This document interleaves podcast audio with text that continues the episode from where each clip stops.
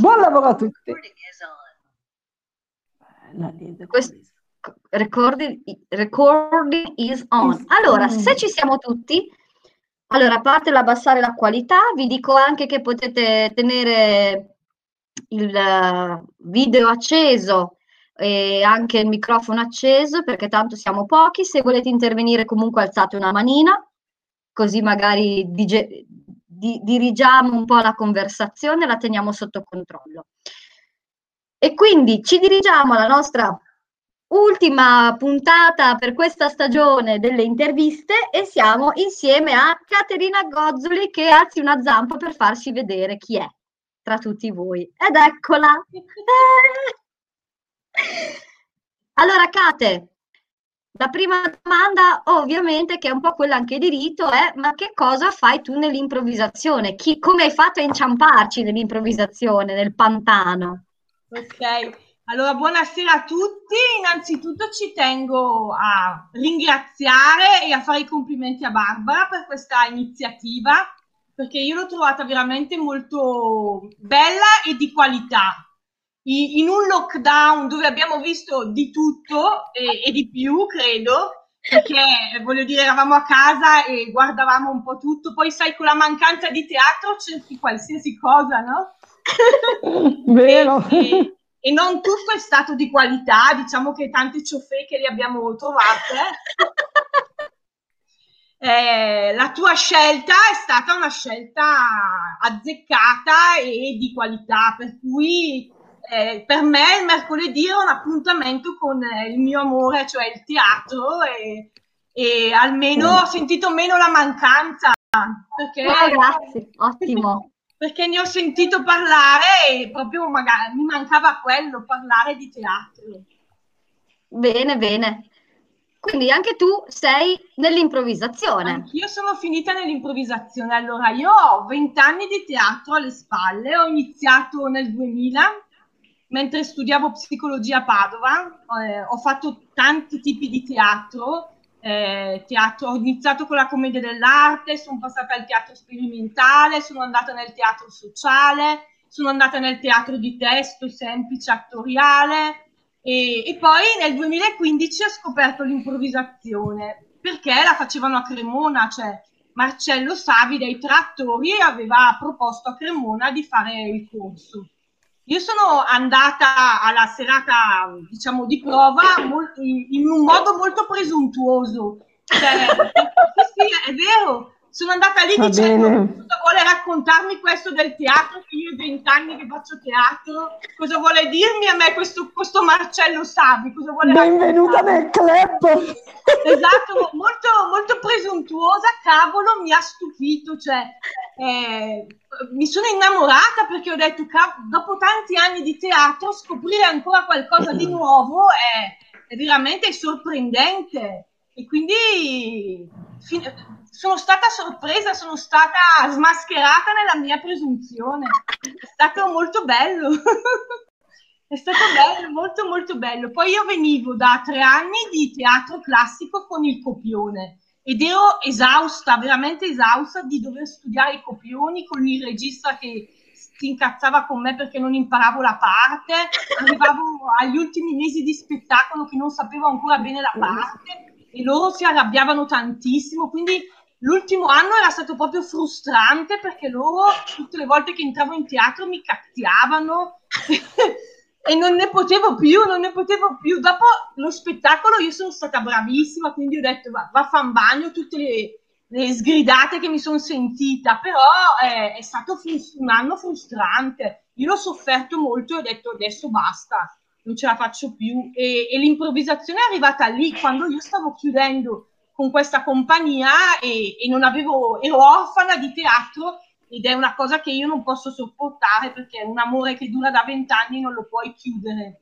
Eh certo, alla quindi, grande. Eh, e quindi è arrivata l'improvvisazione che, che, mi ha sorpreso, proprio piacevolmente sorpreso perché mm, mi piace molto il fatto che sia una macchina perfetta che ehm, ti dà delle coordinate in un'incertezza totale, quindi comunque eh, tu hai degli esercizi, hai una pratica, hai dei salvagenti e in tutto ciò ti muovi nell'incertezza più totale, quindi è, è molto interessante questo. È... è... una pratica molto interessante, sì, concordo e, e, mi piace la definizione che è perfetta della sua incertezza, sì. è molto bella.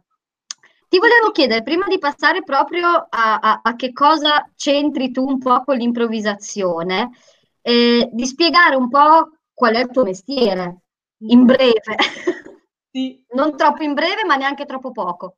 Ok, allora diciamo che io mi definisco una psicoattrice, nel senso, nel senso che sono una psico- di formazione sono psicologa e sono andata appunto a Padova per studiare psicologia e mi sono in- ho incontrato il teatro lì, quindi dopo qualche anno che studiavo ho iniziato a fare teatro lì e, e io mi, mi sono appassionata subito, cioè diciamo che il mio affetto stabile è il teatro che dura da tanto tempo, è il mio congiunto, insomma, il 5 ecco. maggio io volevo entrare in teatro ma non si poteva perché li avevano chiusi tutti.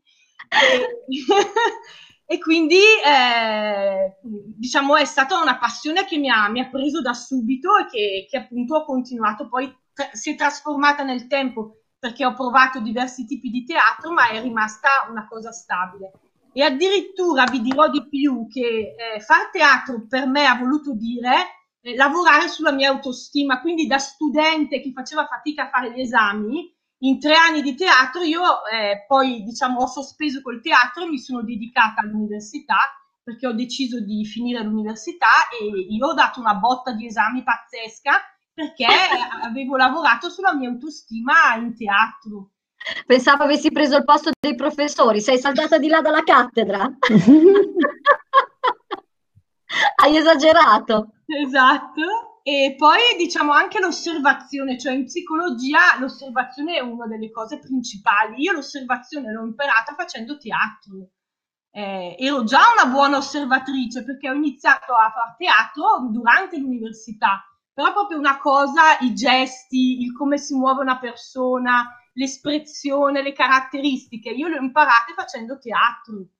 Quindi è, è, un bagaglio, sono bagagli che io ho unito e poi diciamo quando sono arrivata al mio, alla fine del mio percorso universitario volevo unire queste due passioni, quindi ho cercato di fare qualcosa che le unisse perché le sentivo due passioni importanti per me e ho trovato diciamo una tesi sul teatro carcere, quindi sono entrata nel carcere di Padova, i due palazzi, con ah. una con una compagnia teatrale che si chiama Tam Teatro Musica e loro facevano teatro in carcere da tantissimi anni e tra l'altro con, con Andrea Pennacchi che penso che ormai sia conosciutissimo per tutti.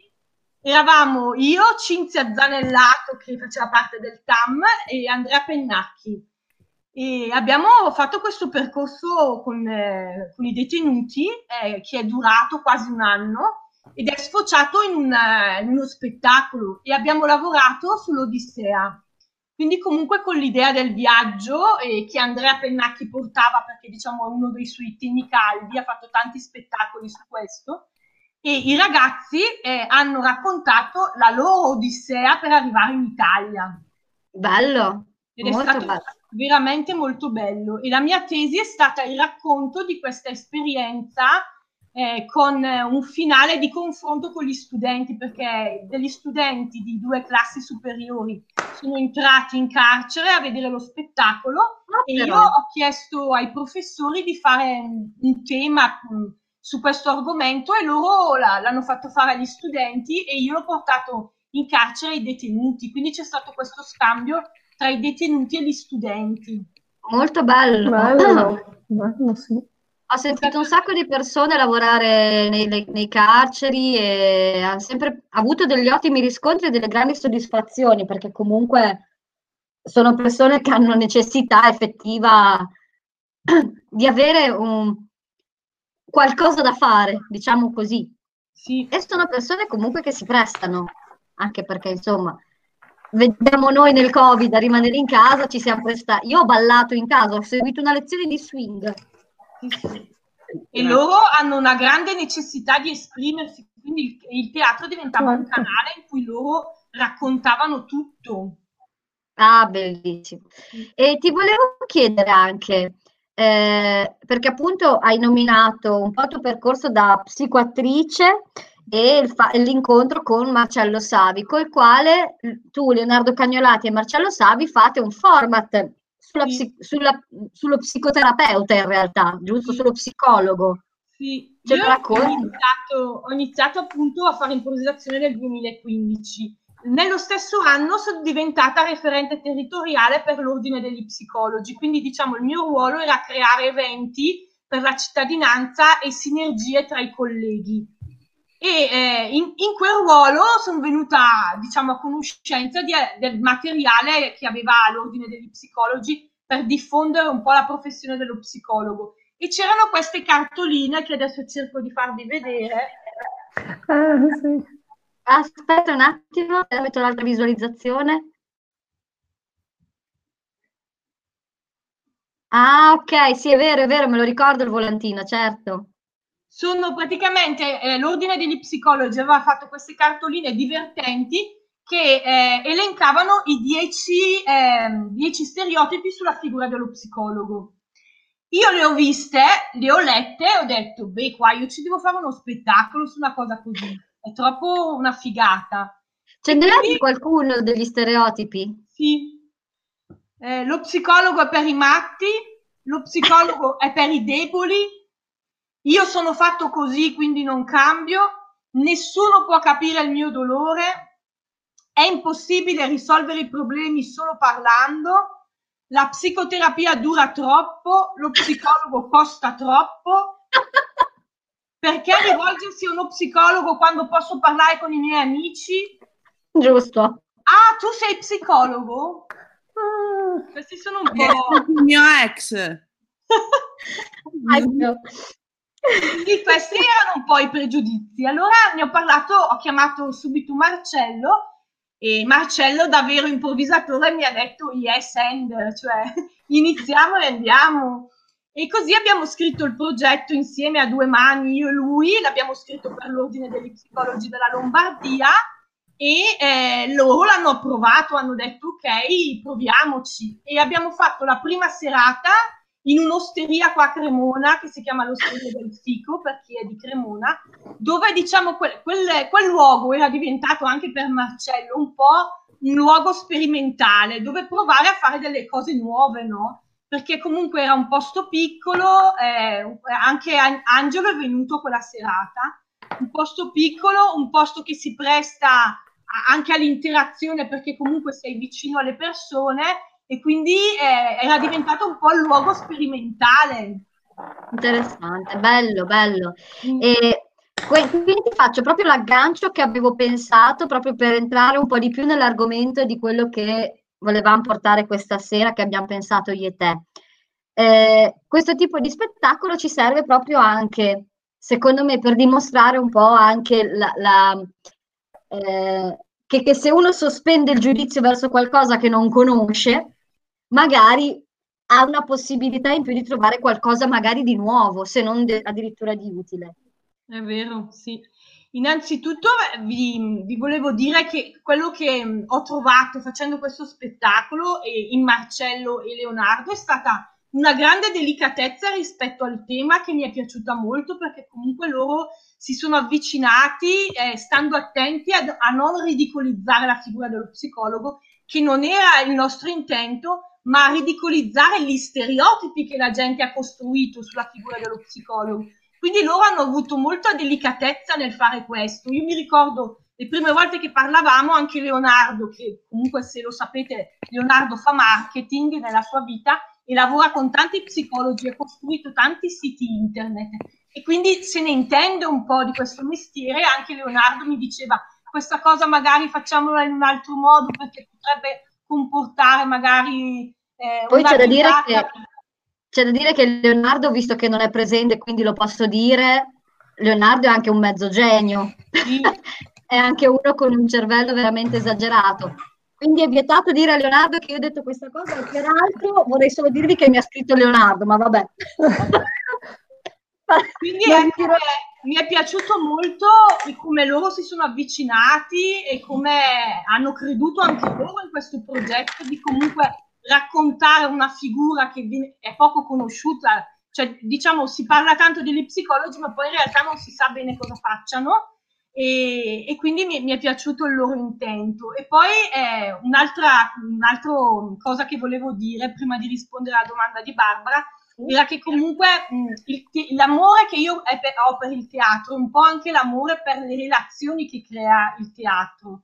Perché lavorando con Marcello e Leonardo io ho visto la grande intesa che hanno come, come colleghi e anche la grande stima che c'è tra di loro e, e, e riescono a ridere e a sorridere perché hanno una grande cam- capacità di sdrammatizzare senza offendersi ed è data da, dalla loro, diciamo, ehm, da, dal fatto che fanno teatro insieme da tantissimo tempo, no? E quindi la domanda che, che mi faccio e vi faccio, in quale altro contesto si può costruire un, un rapporto così, di fiducia così grande eh, di reciprocità, di, ehm, di stima, no? Cioè, loro l'hanno costruito, secondo me, facendo teatro insieme da tanto tempo. E, e, sul palco con loro tu lo senti questo? Senti che sei in una botte, cioè io per esempio mi sentivo in una botte di ferro, dicevo qualsiasi cosa succede, tanto ci sono Leonardo e Marcello, io sono a posto, cioè ehm, e, e sai che comunque eh, c'è la fiducia nel dire se eh, loro non, non, prenderanno mai in giro la mia figura professionale, ma eh, sempre lo stereotipo, no? il risultato che noi vogliamo ottenere, cioè il risultato che io volevo ottenere è che le persone conoscessero tre cose in più degli psicologi ridendo, cioè finalmente la psicologia che fa ridere, no? perché le persone hanno il pensiero che si piange, si soffre, che, che, è vero, cioè ovviamente leggendo qualcosa dentro di sé si soffre, eh, prendere in mano alcune cose che ci sono successe nella vita che ci hanno fatto male è sofferenza, però tutto questo viene fatto per, per stare bene, no? Il risultato è stare meglio, creare benessere. E quindi eh, vedere che con la psicologia si può far ridere per me è stata una grandissima soddisfazione. È una bella figata ogni tanto, anche perché secondo me anche affrontare, parlo a livello di palco ovviamente, io che poi per me è anche un po' una roba anche nella vita, affrontare qualcosa comunque con un'energia positiva, non illusoria, ma comunque positiva, è già tutt'altro lavoro. Cioè già partire dicendo non ce la faccio è una cosa che non ti farà mai riuscire bene, mentre in realtà partire soltanto con un vabbè, parto, inganna la mente e ti fa tirare dritto. Questo è più, più o meno la, quello che io consiglio, insomma. Esatto. E rispetto. Al giudizio di cui parlavamo, quello che io ho sentito appunto che eh, Marcello e Leonardo non hanno sicuramente giudicato quello che io volevo far passare del mio lavoro attraverso la risata, attraverso la ridicolizzazione degli stereotipi.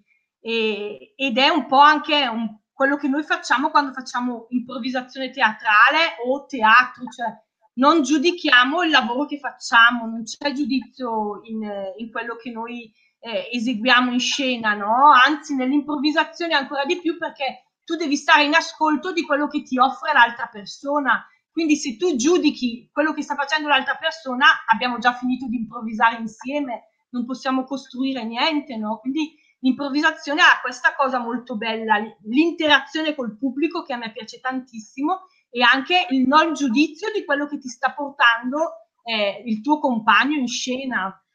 Ti faccio una domanda proprio per questo. Eh, innanzitutto, è possibile capire se stai giudicando? Nel senso, uno eh, si tara sull'idea di lavorare sul annullare il giudizio e allora comincia a farsi delle domande.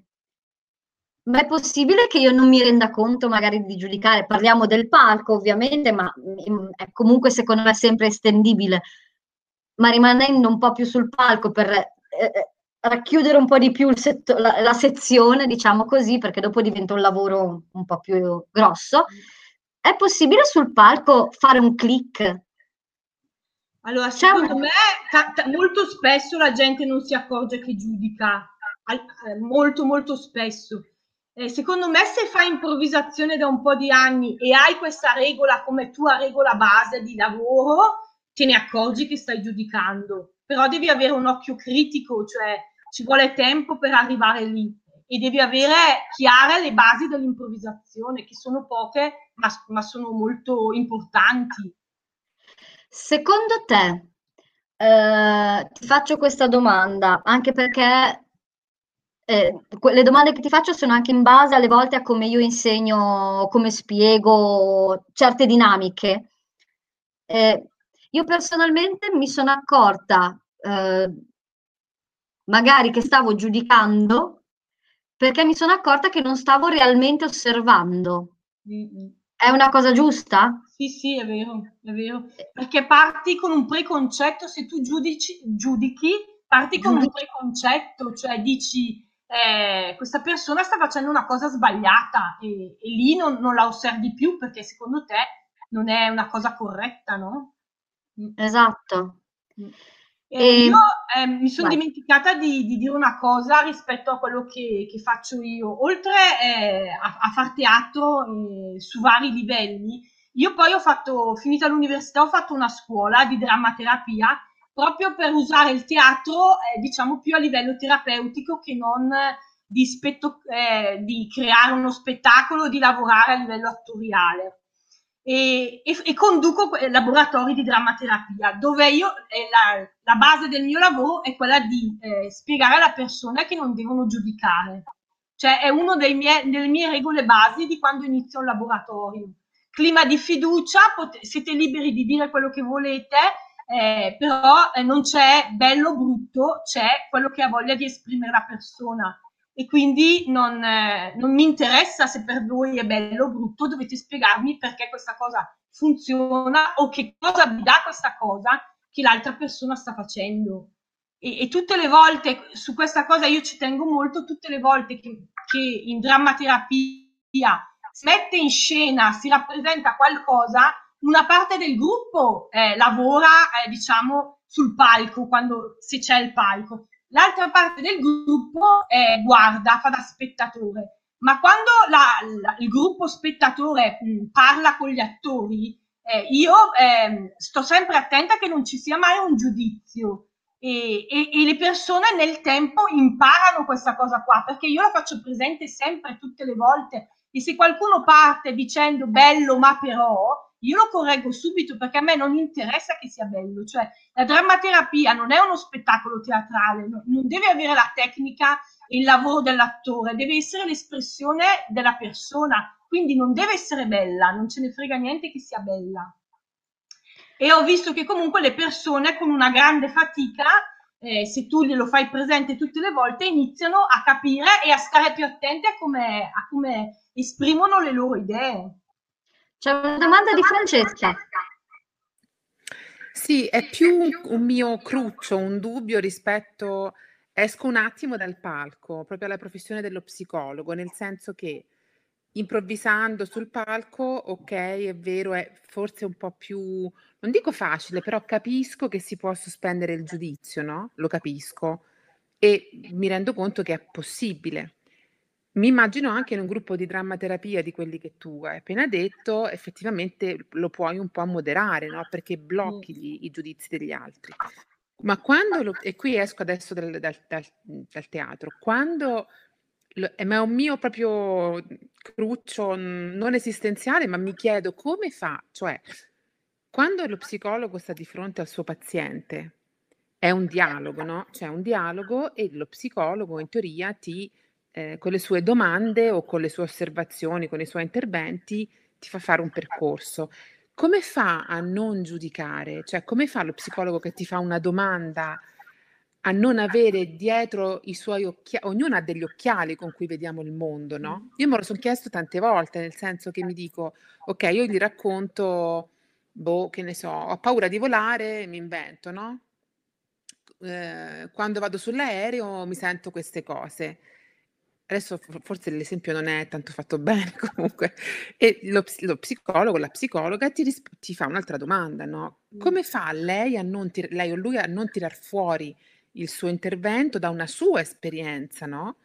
E quindi a non giudicare, me lo, me lo sono chiesto tante volte questo. Beh, sicuramente, eh, sicuramente tutti noi abbiamo un background, no? Eh, però ehm, secondo me la, la nostra professione è la professione del non giudicante, cioè eh, per me va bene tutto quello che fa star bene l'altra persona. E, e, quindi se a te ti fa star bene attaccarti al lampadario e cenare attaccati al lampadario, per me va bene così, cioè l'importante è che tu stia bene in quello che stai facendo, cioè il mio metro di misura non è quello che tu fai, è come tu stai, se tu stai bene a fare quella cosa lì. E, e impari, nel tempo impari a, a non giudicare mai le persone per quello che fanno, perché il benessere per ognuno è, è diverso, no? E quindi se tu stai bene in quella cosa lì, chi sono io per dire che, che non va bene? Cioè, eh, lo psicologo non è il, il, re sul trono che decide che le cose siano giuste, no? Eh, io, eh, diciamo, fungo da mediatore con la persona per leggersi dentro e aiutarla a rivedere la sua vita. Ma chi sono io per giudicare quello che lui fa e in che modo lo fa? Mm, non mi sentirei neanche a posto a farlo, non, mi sembrerebbe giusto farlo.